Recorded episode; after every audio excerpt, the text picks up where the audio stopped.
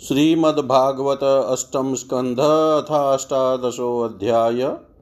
वामन भगवान का प्रकट होकर राजा बलि की यज्ञशाला में पधारना श्री शुक उवाच। इतं विरिञ्चि स्तुतकर्मवीर्य प्रादुर्बभुवामृतभूरदित्याम् चतुर्भुज शङ्खगदाब्जचक्र पिशङ्गवासा नलिनायते क्षण। श्यामावदातो जशराजकुण्डलत्विशोलसश्रीवदनाम्बुजपुमान्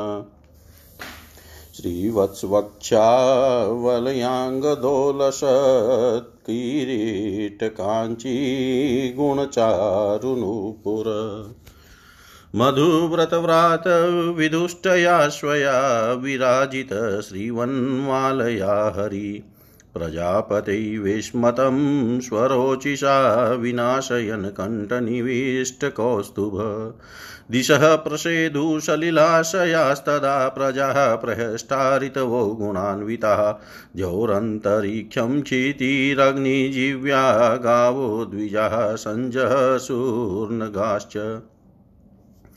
श्रोणायां श्रवणाद्वादश्यां मुहूर्ते अभिजितप्रभु सर्वे नक्षत्रताराध्याश्चक्रुस्तजन्मदक्षिणम्। द्वादश्यां सविता तिष्ठन् दीनगतो नृप विजया नाम सा प्रोक्ता यस्यां जन्म विदुर्हरे। शङ्खदुन्दुभ्यो नेदुमृदङ्गपणवानका चित्रवादित्रतुर्याणां निर्गोस्तुमलोऽभवत् प्रीताश्चाप्सरो प्रीताश्चाप्सरसोऽनृत्य गन्धर्वप्रवराजगुतुष्टुमुनयो देवा मनवपितरोऽग्नय सिद्धविद्याधर्गणा शङ्कैं पुरुषकिन्नरा चारणा यक्षरङ्क्षांसि सुपर्णा भुजगोत्तमा गायन्तोऽतिप्रशंसन्तो नृत्यन्तो विबुधानुगादित्याश्रमपदं कुसुमेशं वाकिरन् दृष्टवादितिस्तं निजगर्भसम्भवं परं पुमांसं मुदमाप विस्मिता गृहीतदेहं निजयोगमायया प्रजापतिश्चाह जयेति विस्मित। यत तदवपुर्भाति विभूषणायुधैर्व्यक्तचिदव्यक्तमदार्यध्वरि। बभूव तेनैव स वामनो वटु सम्पश्यतो दिव्यगतिर्यथा नट तं वटुं वामनं दृष्ट्वा मोदमानामहर्षय कर्माणि कारयामाशु पुरस्कृत्य प्रजापतिम्।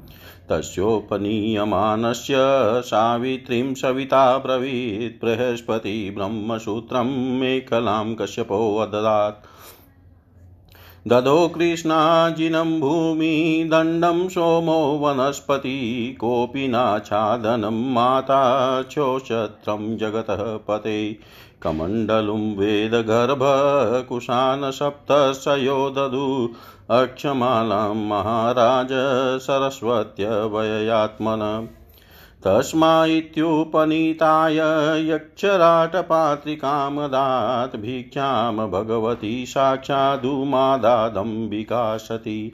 स ब्रह्मवचसेनेवं सभां सम्भावितो वटु ब्रह्मर्षिगणा सञ्जुष्टामत्यरोचत मारिष।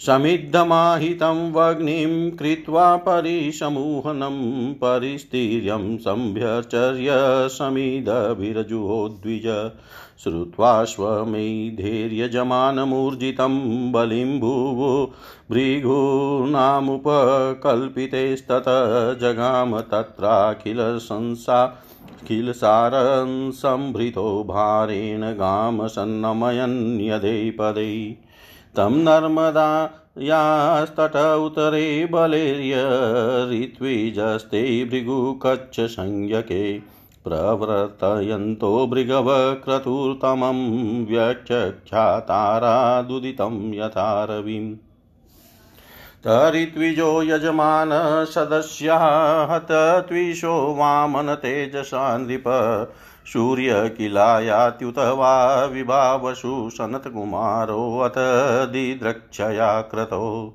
इतं सशिष्येषु भृगुष्वनेकधा वितर्क्यमाणो भगवान् स वामन। छत्रं सदण्डं सजलं कमण्डलुं विवेश बिभ्रद्वयमेधवाटम् मौञ्च्या मेखलया वितमुपविताजिनोत्तरं जटिलं वामनं विप्रं मायामाणवकं हरिम् प्रविष्टं वीक्षय भृगवशशिष्यास्ते सहाग्निभिः प्रत्यगृह्णन् समुत्थाय संक्षिप्तास्तस्य तेजसा यजमान प्रमुदितो दर्शनीयमनोरमम् रूपानुरूपावयवं तस्मासन्माहरत। स्वागतेनाभिनन्द्यात् पादो भगवतो बली अविन्द्याचर्यामास्मुक्तसङ्गमनोरमं तत्पादशौचं जनकल्मषापहं। सधर्मविमुधर्ण्य ददात सुमङ्गलम् यद्देवदेवो गिरिश्चन्द्रमौलिर्दधारमुद्ना परया च भक्त्या। बलिर्उवाच स्वागतं ते नमस्तुभ्यं, ब्रह्मन् किं कर्वाम ते ब्रह्मशिनां तपसाक्षान्मन्ये त्वार्यौ वपुर्धरम् अद्य न पीतरस्तृप्ता अद्य न पावितं कुलम्। अद्य स्विष्टक्रतुरयं यद् भावानागतो गृहान्। अद्याग्नयो मे सुहृता यथाविधि द्विजात्मज तच्चरणावने जने। हतां हंसो वाभिरियं च भूरहो तथा पुनिता तनुभिः पदेस्तव यद यत वटो वाञ्छसि तत् प्रतीक्ष मे त्वामर्थिन विप्रसुतानुक। सुतानुतर्कयै गामकाञ्चनं गुणवदधाम मृष्टं तथा न पेयमुत वा विप्रकन्याम् ग्रामान् समृद्धास्तु रगान् गजान् वा रथास्तथा तं सम्प्रतीक्ष रथास्तथा तं सम्प्रतीक्ष। श्री सुखदेव जी कहते हैं, परीक्षित, इस प्रकार जब ब्रह्मा जी ने भगवान की शक्ति और लीला की स्तुति की, तब जन्म मृत्यु रहित भगवान अदिति के सामने प्रकट हुए। भगवान के चार भुजाएँ थी, उनमें वे शंख, गदा, कमल और चक्र धारण किए हुए थे। कमल के समान कोमल और बड़े बड़े नेत्र थे। पिताम्बर शोभायमान हो रहा था, विशुद्ध श्याम वर्ण का शरीर था। मकराकृति कुंडलों की कांति से मुख कमल की शोभा और भी उल्लासित हो उल्लसित हो रही थी। वक्ष स्थल पर श्री वत्स का चिन्ह हाथों में, कंगन और भुजाओं में, बाजू बंद सिर पर किराट कमर में, करधनी की लड़ियाँ और चरणों में सुंदर नूपर चकमगा रहे थे। भगवान गले में अपनी स्वरूप भूत वनमाला धारण किए हुए थे, जिसके चारों ओर झुंड के झुंड झुंड के झुंड भौरे गुंजार कर रहे थे। उनके कंठ में कौस्तुभ मणि सुशोभित थी। भगवान की अंग कांति से प्रजापति कश्यप जी के घर का अंधकार नष्ट हो गया। उस समय दिशाएँ निर्मल हो गई। नदी और सरोवरों का जल स्वच्छ हो गया। प्रजा के हृदय में आनंद की बाढ़ आ गई। सब ऋतुएँ एक साथ अपना अपना गुण प्रकट करने लगी। स्वर्ग लोक अंतरिक्ष, पृथ्वी, देवता, गौ, द्विज और पर्वत, इन सब के हृदय में हर्ष का संचार हो गया। परीक्षित जिस समय भगवान ने जन्म ग्रहण किया, उस समय चंद्रमा श्रवण नक्षत्र पर थे। भाद्रपद मास के शुक्ल पक्ष की श्रवणा नक्षत्र वाली द्वादशी थी। अभिजीत मुहूर्त में भगवान का जन्म हुआ था। सभी नक्षत्र और तारे भगवान के जन्म को मंगलमय सूचित कर रहे थे। परीक्षित जिस तिथि में भगवान का जन्म हुआ था, उसे विजया द्वादशी कहते हैं। जन्म के समय सूर्य आकाश के मध्य भाग में स्थित थे। भगवान के अवतार के समय शंख, ढोल, मृदंग, डफ और नगाड़े आदि बाजे बजने लगे। इन तरह तरह के बाजों और तुरहियों क्यों तुमुल ध्वनि होने लगी? अप्सराएँ प्रसन्न होकर नाचने लगी, श्रेष्ठ गंधर्व गाने लगे, मुनि देवता मनु पितर और अग्नि स्तुति करने लगे। सिद्ध विद्याधर किम पुरुष, किन्नर, चारण, यक्ष, राक्षस पक्षी मुख्य मुख्य नागगण और देवताओं के अनुचर नाचने गाने एवं भूरी भूरी प्रशंसा करने लगे तथा उन लोगों ने अदिति के आश्रम की को पुष्पों की वर्षा से ढक दिया। जब अदिति ने अपने गर्भ से प्रकट हुए परम पुरुष परमात्मा को देखा तो वो अत्यंत आश्चर्यचकित और परमानंदित हो गई। प्रजापति कश्यप जी भी भगवान को अपनी योग माया से शरीर धारण किए हुए देख विस्मित हो गए और कहने लगे, जय हो जय हो। परीक्षित, भगवान स्वयं अव्यक्त एवं चित स्वरूप हैं। उन्होंने जो परम कांतिमय आभूषण एवं आयुधों से युक्त वह शरीर ग्रहण किया था उसी शरीर से कश्यप और अदिति के देखते देखते वामन ब्रह्मचारी का रूप धारण कर लिया। ठीक वैसे ही जैसे नट अपना वेश बदल ले। क्यों न हो भगवान की लीला तो अद्भुत है ही। भगवान को वामन ब्रह्मचारी के रूप में देखकर महर्षियों को बड़ा आनंद हुआ। उन लोगों ने कश्यप प्रजापति को आगे करके उनके जात कर्म आदि संस्कार करवाए। जब उनका उपनयन संस्कार होने लगा, तब गायत्री के अधिष्ठा स्त्री देवता स्वयं सविता ने उन्हें गायत्री का उपदेश दिया। देवगुरु बृहस्पति जी ने यज्ञोपवित और कश्यप ने मेखला दी। पृथ्वी ने कृष्ण मर्ग का चर्म वन के स्वामी चंद्रमा ने दंड माता अदिति ने कौपिन और कटी वस्त्र एवं आकाश के अभिमानी देवता ने वामन वेशधारी भगवान को छत्र दिया परीक्षित अविनाशी प्रभु को ब्रह्मा जी ने कमंडलु सप्तषियों ने कुश और सरस्वती ने रुद्राक्ष की माला समर्पित की। इस रीति से जब वामन भगवान का उपनयन संस्कार हुआ, तब यक्षराज कुबेर ने उनको भिक्षा का पात्र और सती शिरोमणि जगत जननी स्वयं भगवती उमा ने भिक्षा दी। इस प्रकार जब सब लोगों ने वटु वेशधारी भगवान का सम्मान किया, तब वे ब्रह्मर्षियों से भरी हुई सभा में अपने ब्रह्म तेज के कारण अत्यंत शोभायमान हुए। इसके बाद भगवान ने स्थापित और प्रज्वलित अग्नि का कुशों से परिसमूहन और परिस्तरण करके पूजा की और समिधाओं से हवन किया। परीक्षित उसी समय भगवान ने सुना कि सब प्रकार की सामग्रियों से संपन्न यशस्वी बलि भृगुवंश ब्राह्मणों के आदेशानुसार बहुत से अश्वमेध यज्ञ कर रहे हैं।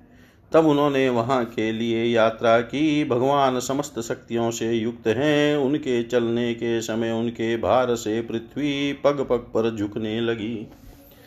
नर्मदा नदी के उत्तर तट पर भृगुकच्छ नाम का एक बड़ा सुंदर स्थान है। वहीं बलि के भृगुवंशी ऋत्विज श्रेष्ठ यज्ञ का अनुष्ठान करा रहे थे। उन लोगों ने दूसरे ही वामन भगवान को, दूर से ही वामन भगवान को देखा। तो उन्हें ऐसा जान पड़ा, मानो साक्षात सूर्य देव का उदय हो रहा हो। परीक्षित वामन भगवान के तेज से, ऋत्विज यजमान और सदस्य सबके सब निस्तेज हो गए। वे लोग सोचने लगे कि कहीं यज्ञ देखने के लिए सूर्य, अग्नि अथवा सनत कुमार तो नहीं आ रहे हैं। भृगु के पुत्र शुक्राचार्य आदि अपने शिष्यों के साथ इसी प्रकार अनेकों कल्पना कर रहे थे। अनेकों कल्पनाएँ कर रहे थे। उसी समय हाथ में छत्रदंड और जल से भरा कमंडलू लिए हुए वामन भगवान अश्वमेध यज्ञ के मंडप में प्रवेश किया। वे कमर में मुंज की मेखला और गले में यज्ञोपवित धारण किए हुए थे। बगल में मृग चरम था और सिर पर जटा भी थी। इसी प्रकार बौने ब्राह्मण के वेश में अपनी माया से ब्रह्मचारी बने हुए भगवान ने जब उनके यज्ञ मंडप में प्रवेश किया, तब भृगुवंशी ब्राह्मण उन्हें देख कर अपने शिष्यों के साथ उनके तेज से प्रभावित एवं निष्प्रभ हो गए।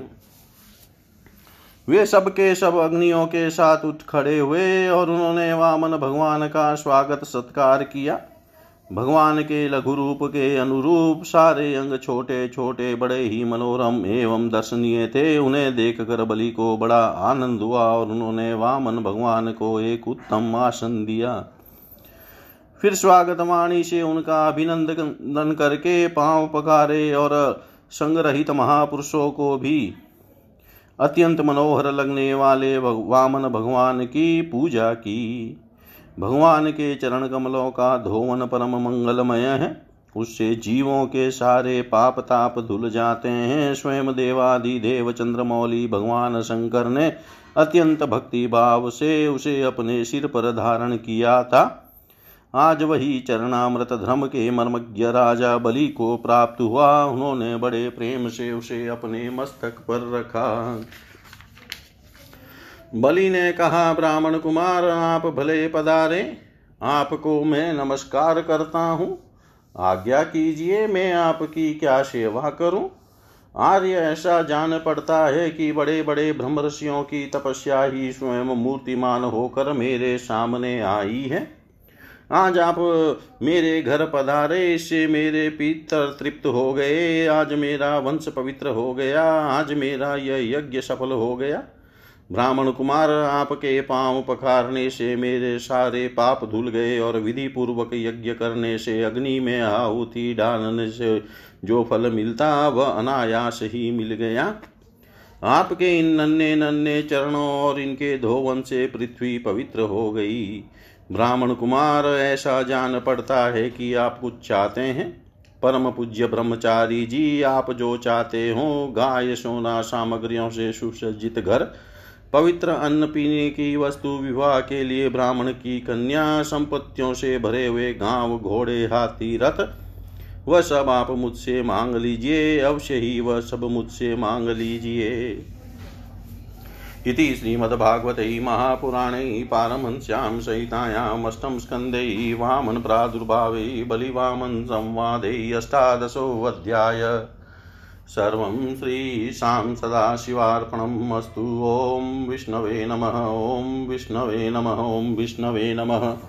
श्रीमद्भागवतः अष्टम स्कंध अध्याय भगवान वामन का बलि से तीन पग पृथ्वी मांगना, बलि का वचन देना और शुक्राचार्य जी का उन्हें रोकना। श्री शुकुवाच। इति वेरोचनै वाक्यं धर्मयुक्तं स सुनुत्रितम्। निशम्य भगवान् प्रीत प्रतिनन्द्येदमब्रवीत् श्रीभगवानुवाच वचस्तवेतज्जनदेव सुमृतं कुलोचितं धर्मयुतं यशस्करं। यस्य प्रमाणं भृगवसमं साम्परायै पितामह प्रशान्त। न हि न हि यो तस्मिन् कुले कश्चिन्निःसत्त्वः कृपणः पुमान् प्रत्याख्यातः प्रतिश्रुत्य यो वाद तद्विजातये। न सन्ति तीर्थे युधि चाथिनाथिता पराङ्मुखा ये त्वं मनस्विनो नृपायुष्मत्कुले यद्यशव सामलेन प्रह्लाद उदभाति यथोडुपखे यतो जातो हिरण्याक्षरश्चरनेक इमां महीं प्रतिवीरं दिग्विजयेनाविन्दत गदायुध। यं विनिजित्य कृच्छ्रेण विष्णुक्षमोदार आगतम्। नात्मानं जैनं मेने तद्वीर्यं भूर्यनुस्मरन्। निशम्य तद्वधं भ्राता हिरण्यकशिपुपुरा हन्तुं भ्रातृहनं क्रुधो जगामनिलयं हरे। तमायान्तं समालोक्य शूलपाणिं कृतान्वत चिन्तयामाश कालज्ञो विष्णुमायाविनां वर। यतो यतोऽहं तत्राशो मृत्युप्राणभृतामिव, अतोऽहमस्य हृदयं प्रवेक्ष्यामि पराग्रिश। एवं स निश्चितय रिपो शरीरमाधावतो निविवेशे असुरेन्द्र श्वासानिलान्तहितसूक्ष्मदेहस्तत्प्राणरन्ध्रेण विविचेता सतनिकेतं परिमृश्य शून्यं पश्यमानः कुपितो ननात्। क्षमां ध्यां दिशः खं विवरान् समुद्रान्, विष्णुं विचिन्वन न ददर्श वीर अपश्यनीति होवाच मया नवीष्टमिदं जगद्भ्रातृहा मे गतो नूनं यतो नावतते पुमान्। वैरानुबन्ध एतावानामृत्योरिह देहिनामज्ञानप्रभवो मन्युरं मानोपबृहित पिता प्रह्लादपुत्रस्ते तद्विद्वान् द्विजवत्सल। स्वमायुद्विजलिङ्गेभ्यो देवेभ्यो अदात स याचित। भवानाचरितान् धर्मानास्थितो गृहमेदिभिः ब्राह्मणैः पूर्वजैः शूरेरन्यैश्च धामकीर्तिभिः तस्मात् त्वतो महिमिषदवृणे अहं वरदसभात् पदानि त्रीणि दैत्येन्द्रशमितानि पदा मम नान्यतप्ते कामयै राजन् वदान्या जगदीश्वरात् नैनं प्राप्नोति वै विद्वान्या वदर्थप्रतिग्रह। बलिर्वाच अहो ब्राह्मणदायादवाचस्ते वृद्धसम्मन्ता त्वं बालो बालिसमति स्वार्थप्रत्यबुधो यथा। माँ वचोभिः समाराध्य लोकानामेकमीश्वरं पदत्रयं वृणीते यो बुद्धिमान् द्विपदाशुषम्। न पुमानमामुपव्रज्य भूयो याचितुमहरति तस्माद्वृत्तिकरीं भूमिं वटो कामं प्रतीक्षमे श्रीभगवानुवाच, यावन्तो विषया प्रेष्टा स्त्रीलोक्यामचितेन्द्रियं न शक्नुवन्ति ते सर्वं प्रतिपूरयितुं नृप। त्रिभिः क्रमेण द्वीपे नापि न पूर्यते नववर्षसमेतेन सप्तद्वीपवरेच्छया। सप्तदीपाधिपतयो नृपा, वेण्यगदादय अर्थैकामे गता न तं तृष्णाया इति न श्रुतम्। यदृच्छयोपपनेन सन्तुष्टो वर्तते सुखं नासन्तुष्टस्त्रीभिः लोके रजितात्मोपसादितै। पुंसोऽयं संसृतै हेतुः सन्तोषोऽर्थकामयो यदृच्छयोपपन्नेन सन्तोषो मुक्तये स्मृतः। यदृच्छालाभतुष्टस्य तेजो विप्रस्य वर्धते, ततः प्रशाम्य सन्तोषादम्बसेवाशुषुक्षणि। तस्मात् त्रीणि पदान्येव वृणे त्वदः वरदर्शभात् एतावतेव सिद्धोऽहं वित्तं यावत् प्रयोजनम्। श्रीशुकुवाच इत्युक्तः सहस्नाः वाञ्छात् प्रतिगृह्यताम्। वामनाय महीं दत्तु जग्राह जलभाजनम्। विष्णवे क्षमां सुरेश्वरं जानशीकीर्षितः विष्णो शिष्यं प्राह विदाम्बरः। शुक्र उवाच एष वैरोचने साक्षात् भगवान् विष्णुरव्यय कश्यपाददिते जानो देवानां कार्यसाधक। प्रतिश्रुतं त्वयेतस्मै यदनर्थं मया नता न साधु मन्ये दैत्यानां महानुपगतोऽन्नय एष ते स्थानमैश्वर्यं श्रियं तेजो यशश्रुतं दास्यत्याच्छिद्यं शक्राय मायामाणवकोपरि त्रिभिः क्रमेरिमालोकान् विश्वकायः क्रमिष्यति सर्वस्वं विष्णवे दत्त्वा मूढवतिष्ये कथम् क्रमतो गां पदैकेन, दीप्त्येन, दिवं विभो कं च कायेन महता तातीयस्य कुतो गति। निष्ठां ते नरके मन्ये अप्रदातु प्रतिश्रुतं, प्रतिश्रुतस्य यो अनिशः प्रतिपादयितुं भवान्। न तद्दानं प्रशंसन्ति, येन वृत्ति विपद्यते, दानं यज्ञस्तपः, कर्म लोके वृत्तिमतो यतः। धर्माय यशे अर्थाय, कामाय स्वजनाय च पञ्चद्याभिभजन्। वित्तमिहामुत्र च मोदते, अत्रापि बभृण्यै चेर्गितः शृणु मे असुरसुत्तमः सत्यमोमीति यत् प्रोक्तं यन्नेत्यानृतं हि ततः। सत्यं पुष्पफलं विद्यादात्मवृक्षस्य गीयते, वृक्षे अजीवन्ति तनः स्यादनृतं मूलमात्मनः। तद यथा वृक्षौन्मूलशुष्यत्युद्वर्ततेऽचिरातेवं नष्टानृतः सद्य आत्मा शुष्येन संशय। परागरिक्तं पूर्णं वाक्षरं यत तदोमिति, यत किञ्चिदोमिति ब्रूयात् तेन रिच्येत वै पुमान् भिक्षवै सर्वमोङ्कुर्वन्नालं कामेन चात्मने, अते ततः पूर्णं व्यात्मं यच नित्यनृतं वच। सर्वं नेत्यनृतं ब्रूयात् स दुष्कीर्तिष्वसन्मृतः। स्त्रीषु नर्मविवाहे च वृत्यते प्राणसङ्कटे गोब्राह्मणार्थे हिंसायां नानृतं स्याजुगुप्सितं। गोब्राह्मणार्थे हिंसायां नानृतं स्याजुक्षिजुगुप्सितम्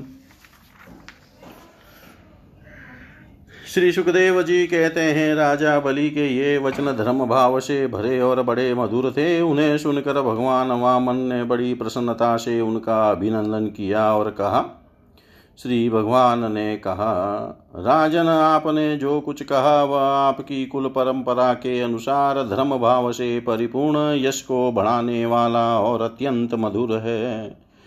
क्यों न हो परलोक हितकारी धर्म के संबंध में आप भृगुपुत्र शुक्राचार्य को परम प्रमाण जो मानते हैं? आप ही अपने कुल वृद्ध पितामह परम शांत प्रहलाद जी की आज्ञा भी तो आप वैसे ही मानते हैं। आपकी वंशपरा में, परंपरा में कोई धैर्यहीन अथवा कृपण पुरुष कभी हुआ ही नहीं। ऐसा भी कोई नहीं हुआ जिसने ब्राह्मण को कभी दान न दिया हो अथवा जो एक बार किसी को कुछ देने की प्रतिज्ञा करके बाद में मुकर गया हो। दान के अवसर पर याचकों की याचना सुनकर और युद्ध के अवसर पर शत्रु के ललकारने पर उनकी ओर से मुँह मोड़ लेने वाला कायर आपके वंश में कोई भी नहीं हुआ। क्यों न हो आपकी कुल परंपरा में प्रहलाद अपने निर्मल यश से वैसे ही शोभायमान होते हैं, जैसे आकाश में चंद्रमा। आपके कुल में ही हिरण्याक्ष जैसे वीर का जन्म हुआ था। वह वीर जब हाथ में गदा लेकर अकेला ही दिग्विजय के लिए निकला, तब सारी पृथ्वी में घूमने पर भी उसे अपनी जोड़ का कोई वीर न मिला। जब विष्णु भगवान जल में से पृथ्वी का उद्धार कर रहे थे, तब वह उनके सामने आया और बड़ी कठिनाई से उन्होंने उस पर विजय प्राप्त की। परंतु उसके बहुत बाद भी उन्हें बार बार हिरण्याक्ष की शक्ति और बल का स्मरण हो आया करता था और उसे जीत लेने पर भी वे अपने को विजयी नहीं समझते थे। जब हिरण्याक्ष के भाई हिरण्यकशिपु को उसके वध का वृतांत मालूम हुआ, तब वह अपने भाई का वध करने वाले को मार डालने के लिए क्रोध करके भगवान के निवास स्थान वैकुंठ धाम में पहुँचा। विष्णु भगवान माया रचने वालों में सबसे बड़े हैं और समय को खूब पहचानते हैं। जब उन्होंने देखा कि हिरण्यकशिपु तो हाथ में सुल लेकर काल की भांति मेरे ही ऊपर धावा कर रहा है, तब उन्होंने विचार किया, जैसे संसार के प्राणियों के पीछे मृत्यु लगी रहती है, वैसे ही मैं जहाँ जहाँ जाऊँगा, वहीं वहीं यह मेरा पीछा करेगा। इसलिए मैं इसके हृदय में प्रवेश कर जाऊँ, जिससे यह मुझे देख न सके, क्योंकि यह तो बहिर्मुख है, बाहर की वस्तुएँ ही देखता है। असुर शिरोमणे जिस समय हिरण्यकशिपु उन पर झपट रहा था, उसी समय ऐसा निश्चय करके डर से कांपते हुए विष्णु भगवान ने अपने शरीर को सूक्ष्म बना लिया और उसके प्राणों के द्वार नासिका में से होकर हृदय में जा बैठे।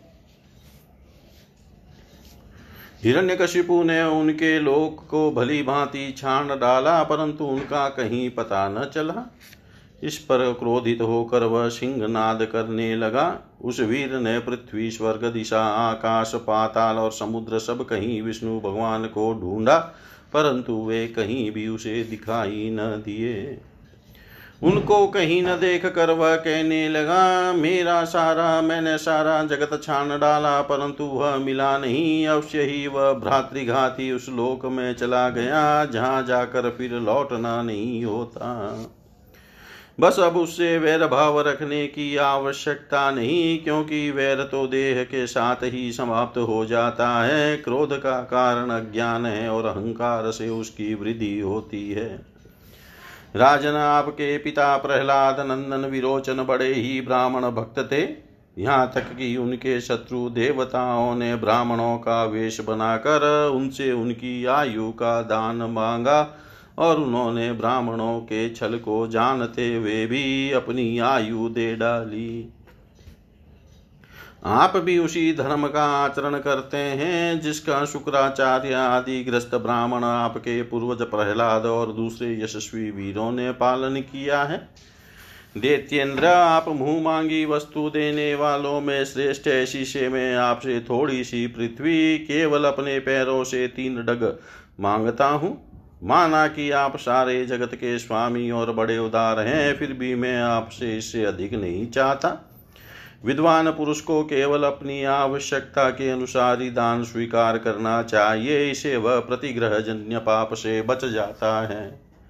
राजा बलि ने कहा, ब्राह्मण कुमार, तुम्हारी बात तो वृद्धों जैसी है, परंतु तुम्हारी बुद्धि अभी बच्चों की सी ही है। अभी तुम हो भी तो बालक ही न, इसी से अपना हानि लाभ नहीं समझ रहे हो। मैं तीनों लोकों का एकमात्र अधिपाति, अधिपति हूँ और द्वीप का द्वीप दे सकता हूँ। जो मुझे अपनी वाणी से प्रसन्न कर ले और मुझसे केवल तीन डग भूमि मांगे, वह भी क्या बुद्धिमान कहा जा सकता है? ब्रह्मचारी जी, जो एक बार कुछ मांगने के लिए मेरे पास आ गया, उसे फिर किसी से कुछ मांगने की आवश्यकता नहीं पड़नी चाहिए। अतः अपनी जीविका चलाने के लिए तुम्हें जितनी भूमि की आवश्यकता हो, उतनी मुझसे मांग लो। श्री भगवान ने कहा, राजन, संसार के सबके सब प्यारे विषय एक मनुष्य की कामनाओं को भी पूर्ण करने में समर्थ नहीं है। यदि वह अपनी इंद्रियों को वश में रखने वाला संतोषी न हो, जो तीन पग भूमि से संतोष नहीं कर लेता, उसे नौ वर्षों से युक्त एक द्वीप भी दे दिया जाए तो भी वह संतुष्ट नहीं हो सकता, क्योंकि उसके मन में सातों द्वीप पाने की इच्छा बनी ही रहेगी। मैंने सुना है कि पृथु गया आदि नरेश सातों द्वीपों के अधिपति थे, परंतु उतने धन और भोग की सामग्रियों के मिलने पर भी वे तृष्णा का पार न पा सके।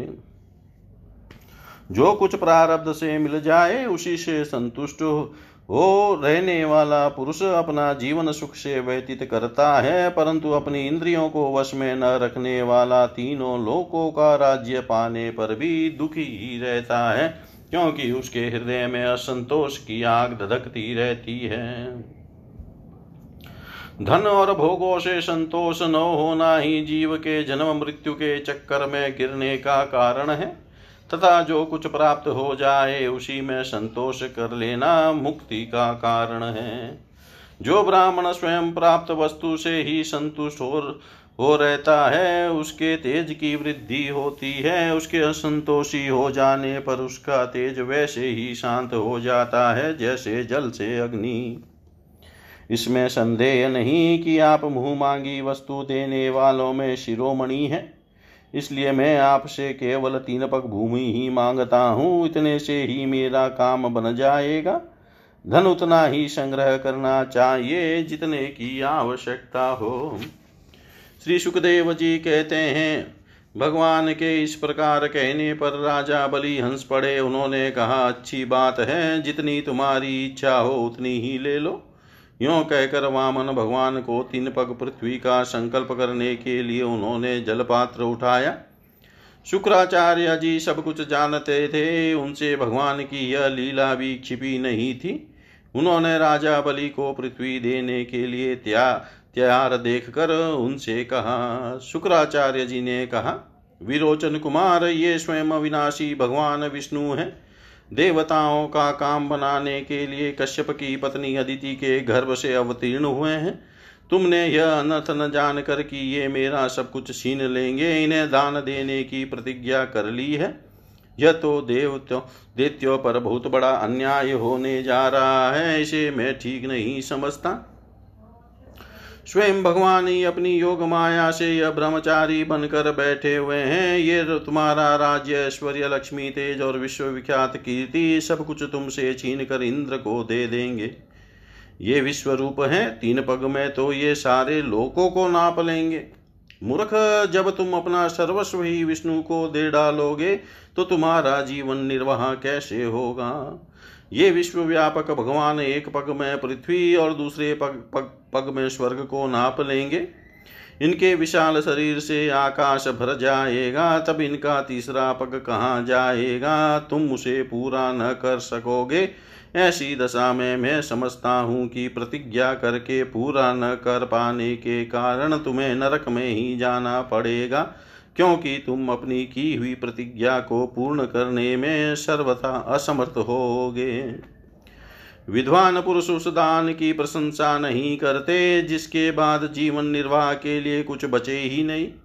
जिसका जीवन निर्वाह ठीक ठीक चलता है, वही संसार में दान यज्ञ, तप और परोपकार के कर्म कर सकता है।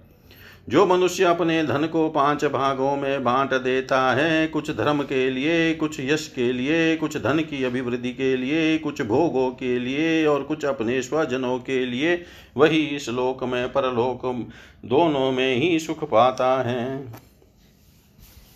असुर शिरोमणे, यदि तुम्हें अपनी प्रतिज्ञा टूट जाने की चिंता हो तो मैं इस विषय में तुम्हें कुछ ऋग्वेद की श्रुतियों का आशय सुनाता हूँ। तुम सुनो।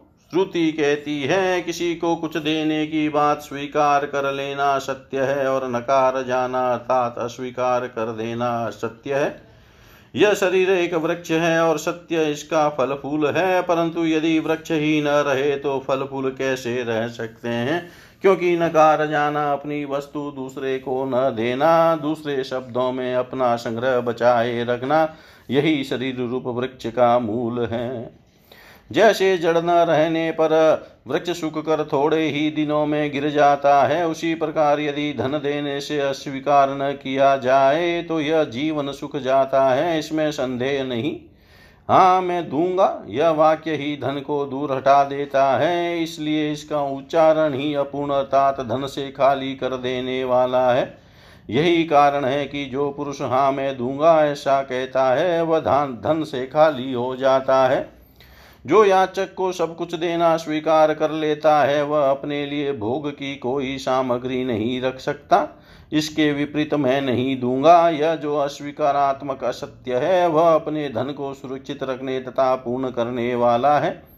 परंतु ऐसा सब समय नहीं करना चाहिए। जो सबसे सभी वस्तुओं के लिए नहीं करता रहता, उसकी अपकीर्ति हो जाती है।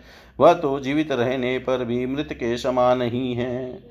स्त्रियों को प्रसन्न करने के लिए हास परिहास में, विवाह में कन्या आदि की प्रशंसा करते समय अपनी जीविका की रक्षा के लिए प्राण संकट उपस्थित होने पर गौ और ब्राह्मण के हित के लिए तथा किसी को मृत्यु से बचाने के लिए असत्य भाषण भी उतना निंदनीय नहीं है। इति श्रीमद्भागवते महापुराणे पारमंस्यां सहितायाम् अष्टम स्कन्धे वामनप्रादुर्भावे एकोनविंशोऽध्याय सर्वं श्रीशां सदाशिवार्पणम् अस्तु। ॐ विष्णवे नमः। ॐ विष्णवे नमः। ॐ विष्णवे नमः। श्रीमद्भागवत अष्टम स्कंध विंशो अध्याय भगवान वामन जी का विराट रूप होकर दो ही पग से पृथ्वी और स्वर्ग को नाप लेना श्री सुकुवाच बलिरेवं ग्रहपतिकुलाचार्येण भाषित तुष्टिं भूत्वा क्षणं राजनुवाचा वहितो गुरुम्। बलिरुवाच, सत्यं भगवता प्रोक्तं धर्मोऽयं गृहमेधिनामर्थं कामं यशो वृत्तिं यो न बाधेत कहीचित्। स चाहं वितलोभेन प्रत्याचक्षे कथं द्विजं प्रतिश्रुत्य ददामिति प्रह्लादिः कितवो यथा। न हि असत्यात् परो अधर्म इति होवाच भूरियं, सर्वं सोढुमलं मन्येरिते अलिकरं परं नरम् नाहं बिभेमि निर्यानाधन्यादशुकार्णवात् न स्थान्य च वनामृत्योर्यथा विप्रप्रलम्बनात्। यद यद्वासष्यति लोके यस्मिन् सम्प्रेरे तं धनादिकं तस्य त्यागे निमित्तं किं विप्रस्तुष्येन तेन चेत्। श्रेय कुर्वन्ति भूतानां साधवो दुस्त यजाशुभिदङ्ग्यसि शिविप्रभृतय को विकल्पो धरादिषु येरियम्बुभुजे ब्रह्मेन्द्रदैत्येन्द्र निवतिभिः तेषां कालोग्रशिलोकान् न यशोऽधिगतं भुवि सुलभायुधि हि अनिवृतास्तनौ त्यज न तथातीत आयाते श्रद्धया ये धनत्यज। मनस्विन कारुणिकस्य शोभनं यदति कामोपनयेन दुर्गति कुतः पुनः भ्रमविदां भवादृशां ततो वटोरस्य ददामि वाञ्छितम् यन्ति यग यज्ञक्रतुभिर्यमादृता भवन्त आम्नाय विधानको विदास एव विष्णुवरदोऽस्तु वा परो दास्याम्यमुष्मै क्षितिमीप्सितां मुने। यदप्स्यावधर्मेण माँ बध्ना बधनीयादनागसं तथाप्येनं न हिंसिष्ये भीतं भ्रमतनुं रिपुम् एष वा उत्तम श्लोको न जिहासति, यदयशः त्वामेनां हरेदयुद्धे सहितनिहतो मया। श्रीशुकुवाच एवम् अश्रद्धितं शिष्यमनादेशकरं गुरुं शशापदेव प्रहितः सत्यसन्धं मनस्विनम्। दृढं पण्डितमान्यज्ञस्तब्धोऽस्य स्मदुपेक्षयामच्छासन्नातिगो यस्त्वमचिरादभ्रश्यसे श्रिय एवं सप्तः स्वगुरुणा सत्यान् चलितो महान् वामनाय ददावे नाम विन्ध्यावलिस्तथा गत्य पत्नीं जालकमालिनी अनिन्ये कलशं हेममवने जन्यपावृतं यजमानः स्वयं तस्य श्रीमतपाद्युगं मुदा अवनिज्यावह मुनि तदपो विश्वपावनी। तथा असुरेन्द्रं दिवि देवतागणा गन्धर्वविद्याधरसिद्धचारणः। तत्कर्म सर्वे अपि गृणन्त आर्जवं प्रसूनवव प्रसूनवशैव व्रवृषु मुदान्विता नेदुमुहुदुन्दुभयसहस्रशो गन्धर्व किं पुरुष किन्नरा जगुमनस्विनानेन कृतं सुदुष्करं विद्वान् दाद यदरिपवै जगत्त्रयं तद्वामनं रूपमवर्धात् भूतं हरेरनन्तस्य गुणत्रयात्मकं भूखं दिशो द्यौ विवरापयोदयस् यदा यदाशत। काये बलिस्तस्य महाविभूतैः सह सदस्य एतत्। ददश विश्वं त्रिगुणं गुणात्मके भूतेन्द्रियाता। शयजीवयुक्तम् रसामचष्टाङ्घ्रितले अथ पादयोर्मही महिद्रान् पुरुषस्य जङ्गयोपतत्रिणो जानुनि विश्वमूर्तैरुवोर्गणं मारुतमिन्द्रसेन। सन्ध्यामविभो वाशसि गुह्यम् ऐक्षत प्रजापतिं जगने आत्ममुख्याननाभ्यां नभः कुक्षिषु सप्तसिन्धुनुरुक्रमस्योरसि चक्षमालाम् हृद्यङ्गः हृद्यङ्गधर्मः स्तन्यो मुरारेरितं च सत्यं च मनशयतेन्दुं श्रियं च वक्षस्य रविन्दहस्तां कण्ठे च सामानि समस्तफे, समस्तरेफना, समस्तरेफान् इन्द्रप्रधानामरान् भुजेषु तत्कर्णयो ककुभोध्योषमूर्ध्नि केशेषु मेघाञ्च वसनं नासिकायाम् ओश्च सूर्यं वदने च भग्निनं भग्निम् वाण्यां च छन्दाशिरसे जले सम्भ्रुवो निषेधं च विधि च पक्ष्मसु अहश्च रात्रि च परस्य पुंसो मन्युं ललाटे धर एव लोभं स्पर्शे च कामं नृपरेतसोऽम्बः पृष्ठे त्वधर्मक्रमणेषु यज्ञं छायासु मृत्युं हसिते च मायां तनुरुहेष्वोषधि जातयश्च नदीश्च नाडीषु शीलानखेषु बुद्धावजं देवगणान् ऋषिश्च प्राणेषु गात्रे स्थिरजङ्गमानि सर्वाणि भूतानि ददर्श वीर। सर्वात्मनीदं भुवनं निरीक्षय सर्वेषुराकशमलम् उरङ्गसुदर्शनं चक्रमशय्यतेजो धनुश्च सार्गं स्तन्नयत्नुघोषम्। प्रजन्यघोषो जलजपाञ्चजन्यः कौमोदकी विष्णुगदातरश्विनी विद्याधरो वशी शतचन्द्रयुक्त स्तूणोतमावक्षयसायको च सुनन्दमुखया उपतस्तुरीशं पाशदमुख्या सह लोकपाला स्फुरत्की स्फूर्ति स्फुरति स्फुरकिरीटाङ्गदमनिकुण्डल श्रीवत्सरत्नोत्तं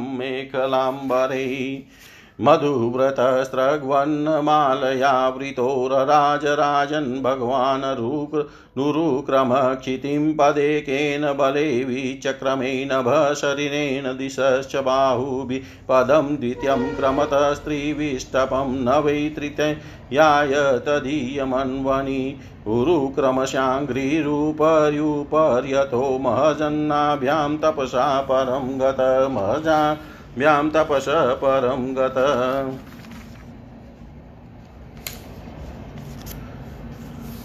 श्री सुखदेव जी कहते हैं, राजन, जब कुल गुरु शुक्राचार्य ने इस प्रकार कहा, तब आदर्श ग्रस्त राजा बलि ने एक क्षण चुप रहकर बड़ी विनय और सावधानी से शुक्राचार्य जी के प्रति यो कहा। राजा बलि ने कहा, भगवान, आपका कहना सत्य है, गृहस्थाश्रम में रहने वालों के लिए वही धर्म है, जिससे अर्थ काम यश और आजीविका में कभी किसी प्रकार बाधा न पड़े। परंतु गुरुदेव, मैं प्रहलाद जी का पौत्र हूँ और एक बार देने की प्रतिज्ञा कर चुका हूँ। अतः अब मैं धन के लोभ से, ठग की भांति इस ब्राह्मण से कैसे कहूँ कि मैं तुम्हें नहीं दूँगा? इस पृथ्वी ने कहा है कि असत्य से बढ़कर कोई अधर्म नहीं है। मैं सब कुछ सहने में समर्थ हूँ, परंतु झूठे मनुष्य का भार मुझसे नहीं सहा जाता। मैं नरक से दरिद्रता से, दुख के, समुद्र से, अपने राज्य के नाश से और मृत्यु से भी उतना नहीं डरता, जितना ब्राह्मण से प्रतिज्ञा करके उसे धोखा देने से डरता हूँ। इस संसार में मर जाने के बाद धन आदि जो जो वस्तुएँ साथ छोड़ देती है, यदि उनके द्वारा ध्वान आदि से ब्राह्मणों को भी संतुष्ट न किया जा सका तो उनके त्याग का लाभ ही क्या रहा? दधिचीशी भी आदि महापुरुषों ने अपने परम प्रिय दुस्त्यज प्राणों का ध्यान करके भी प्राणियों की भलाई की है। फिर पृथ्वी और वस्तुओं को देने में सोच विचार करने की क्या आवश्यकता है? भ्रमण पहले युग में बड़े बड़े दैत्य राजाओं ने इस पृथ्वी का उपभोग किया है। पृथ्वी में उनका में उनका सामना करने वाला कोई नहीं था। उनके लोक और परलोक को तो काल खा गया, परंतु उनका यश अभी पृथ्वी पर ज्यो का त्यों बना हुआ है। गुरुदो गुरुदेव, ऐसे लोग संसार में बहुत है जो युद्ध में पीठ न दिखाकर अपने प्राणों की बलि चढ़ा देते हैं, परंतु ऐसे लोग बहुत दुर्लभ हैं जो सतपात्र के प्राप्त होने पर श्रद्धा के साथ धन का दान करे।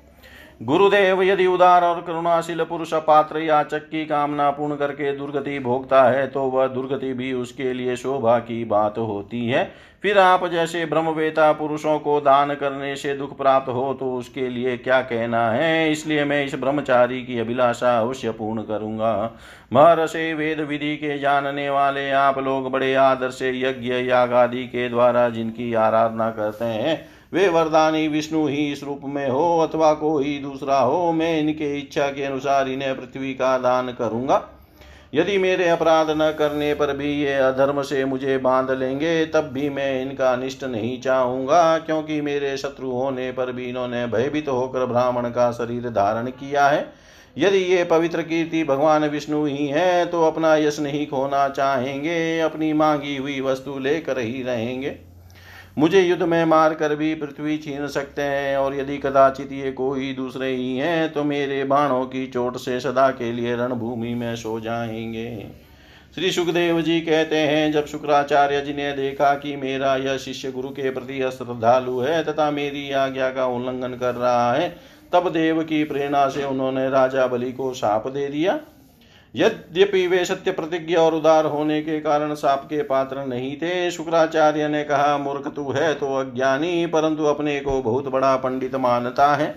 तू मेरी उपेक्षा करके गर्व कर रहा है, तूने मेरी आज्ञा का उल्लंघन किया है, इसलिए शीघ्र ही तू अपनी लक्ष्मी खो बैठेगा। राजा बलि बड़े महात्मा थे। अपने गुरुदेव के साप देने पर भी वे सत्य से नहीं डिगे। उन्होंने वामन भगवान की विधि पूर्वक पूजा की और हाथ में जल लेकर तीन पक भूमि का संकल्प कर दिया। उसी समय राजा बलि की पत्नी विंध्यावली जो मोतियों के गहनों से सुजती थी, वहाँ आई। उसने हा, अपने हाथों वामन भगवान के चरण पकारने के लिए जल से भरा सोने का कलश ला कर दिया। बलि ने स्वयं बड़े आनंद से उनके सुंदर सुंदर युगल चरणों को दया और उनके चरणों का वह विश्व पावन जल अपने सिर पर चढ़ाया। उस समय आकाश में स्थित देवता, गंधर्व, विद्याधर सिद्ध चारण सभी लोग राजा, बलि के इस अलौकिक कार्य तथा सरलता की प्रशंसा करते हुए बड़े आनंद से उनके ऊपर दिव्य पुष्पों की वर्षा करने लगे। एक साथ ही हज़ारों दुनुबिया बार बार बजने लगी। गंधर्व, किम पुरुष और किन्नर गान करने लगे। अहो, धन्य है। इन उदार शिरोमणि बलि ने ऐसा काम कर दिखाया जो दूसरों के लिए अत्यंत कठिन है। देखो तो सही, इन्होंने जानबूझकर अपने शत्रु को तीनों लोकों का दान कर दिया। इसी समय एक बड़ी अद्भुत घटना घट गई। अनंत भगवान का वह त्रिगुणात्मक वामन रूप बढ़ने लगा। वह यहाँ तक बढ़ा कि पृथ्वी, आकाश, दिशाएँ, स्वर्ग, पाताल, समुद्र, पशु, पक्षी, मनुष्य, देवता और ऋषि सब के सब उसी में समा गए। ऋत्विजाचार्य और सदस्यों के साथ बलि ने समस्त ऐश्वर्यों के एकमात्र स्वामी भगवान के उस त्रिगुणात्मक शरीर में पंचभूत इंद्रिय, उनके विषय, अंतकरण और जीवों के साथ वह संपूर्ण त्रिगुण में जगत देखा। राजा बलि ने विश्व रूप भगवान के चरण तल में, रसातल में चरणों में, पृथ्वी में, पिंडलियों में, पर्वत, घुटनों में, पक्षी और जांगों में मृदगण को देखा। इसी प्रकार भगवान के वस्त्रों में संध्या गुह्य स्थानों में प्रजापति गण, जघन स्थल में अपने सहित समस्त सुरगण नाभि में आकाश, कोख में सातों समुद्र और वक्ष स्थल से नक्षत्र समूह देखे। उन लोगों को भगवान के हृदय में, धर्म स्थलों में, रित और सत्य वचन मन में चंद्रमा वक्ष स्थल पर, हाथों में कमल लिए, लक्ष्मी जी कंठ में शाम वेद और संपूर्ण शब्द समूह ने दिखे बाहुओं में इंद्रादि, समस्त देवगण कानों में दिशाएँ, मस्तक में स्वर्ग केशों में मेघमाला, नासिका में वायु, नेत्रों में सूर्य और मुख में अग्नि दिखाई पड़े। वाणी में वेद रसना में वरुण बहु में विधि और निषेध पलकों में दिन और रात विश्व रूप के ललाट में क्रोध और नीचे के होठ में लोभ के दर्शन हुए। परीक्षित उनके स्पर्श में काम वीर्य में जल पीठ में, अधर्म पद विन्यास में, यज्ञ, छाया में, मृत्यु, हँसी में, माया और शरीर के रोमों में सब प्रकार की औषधियाँ थी। उनकी नाड़ियों में नदियाँ, नखों में शिलाएँ और बुद्धि में ब्रह्मा, देवता और ऋषि गण दिख पड़े। इस प्रकार वीरवर बलि ने भगवान की इंद्रियों और शरीर में सभी चराचर प्राणियों का दर्शन किया। परीक्षित सर्वात्मा भगवान में यह संपूर्ण जगत देकर सबके सब दैत्य अत्यंत भयभीत तो हो गए। इसी समय भगवान के पास अशय तेज वाला सुदर्शन चक्र ग्रस्ते हुए मेघ के समान भयंकर टंकार करने लगा। सांग धनुष बादल की तरह गंभीर शब्द करने वाला पाँच जन्य शंख विष्णु भगवान की अत्यंत वेगवती कौमोद की गदा सौ चंद्राकार चिन्हों वाली ढाल और विद्याधर नाम की तलवार अक्षय बाणों से भरे दो तर्कस तथा लोकपालों के सहित भगवान के सुनंद सुनंदादि पार्षदगण सेवा करने के लिए उपस्थित हो गए।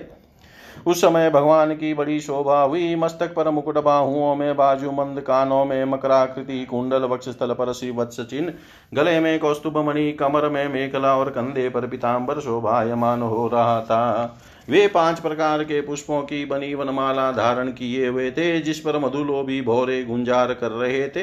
उन्होंने अपनी एक पग से बलि की सारी पृथ्वी नाप ली, शरीर से आकाश और भुजाएँ भुजाओं से दिशाएँ घेर ली। दूसरे पग से उन्होंने स्वर्ग को भी नाप लिया। तीसरा पैर रखने के लिए बलि की तनिक सी भी कोई वस्तु न बची। भगवान का वह दूसरा पग ही ऊपर की ओर जाता हुआ महलोक, जनलोक और तपलोक से भी ऊपर सत्यलोक में पहुँच गया। इति श्रीमद्भागवते महापुराणे पारमहंस्यां संहितायामष्टमस्कन्धे विश्वरूपदर्शनं नाम विशन्तितमोऽध्याय। सर्वं श्रीशां सदाशिवार्पणम् अस्तु। ॐ विष्णवे नमः, ॐ विष्णवे नमः, ॐ विष्णवे नमः।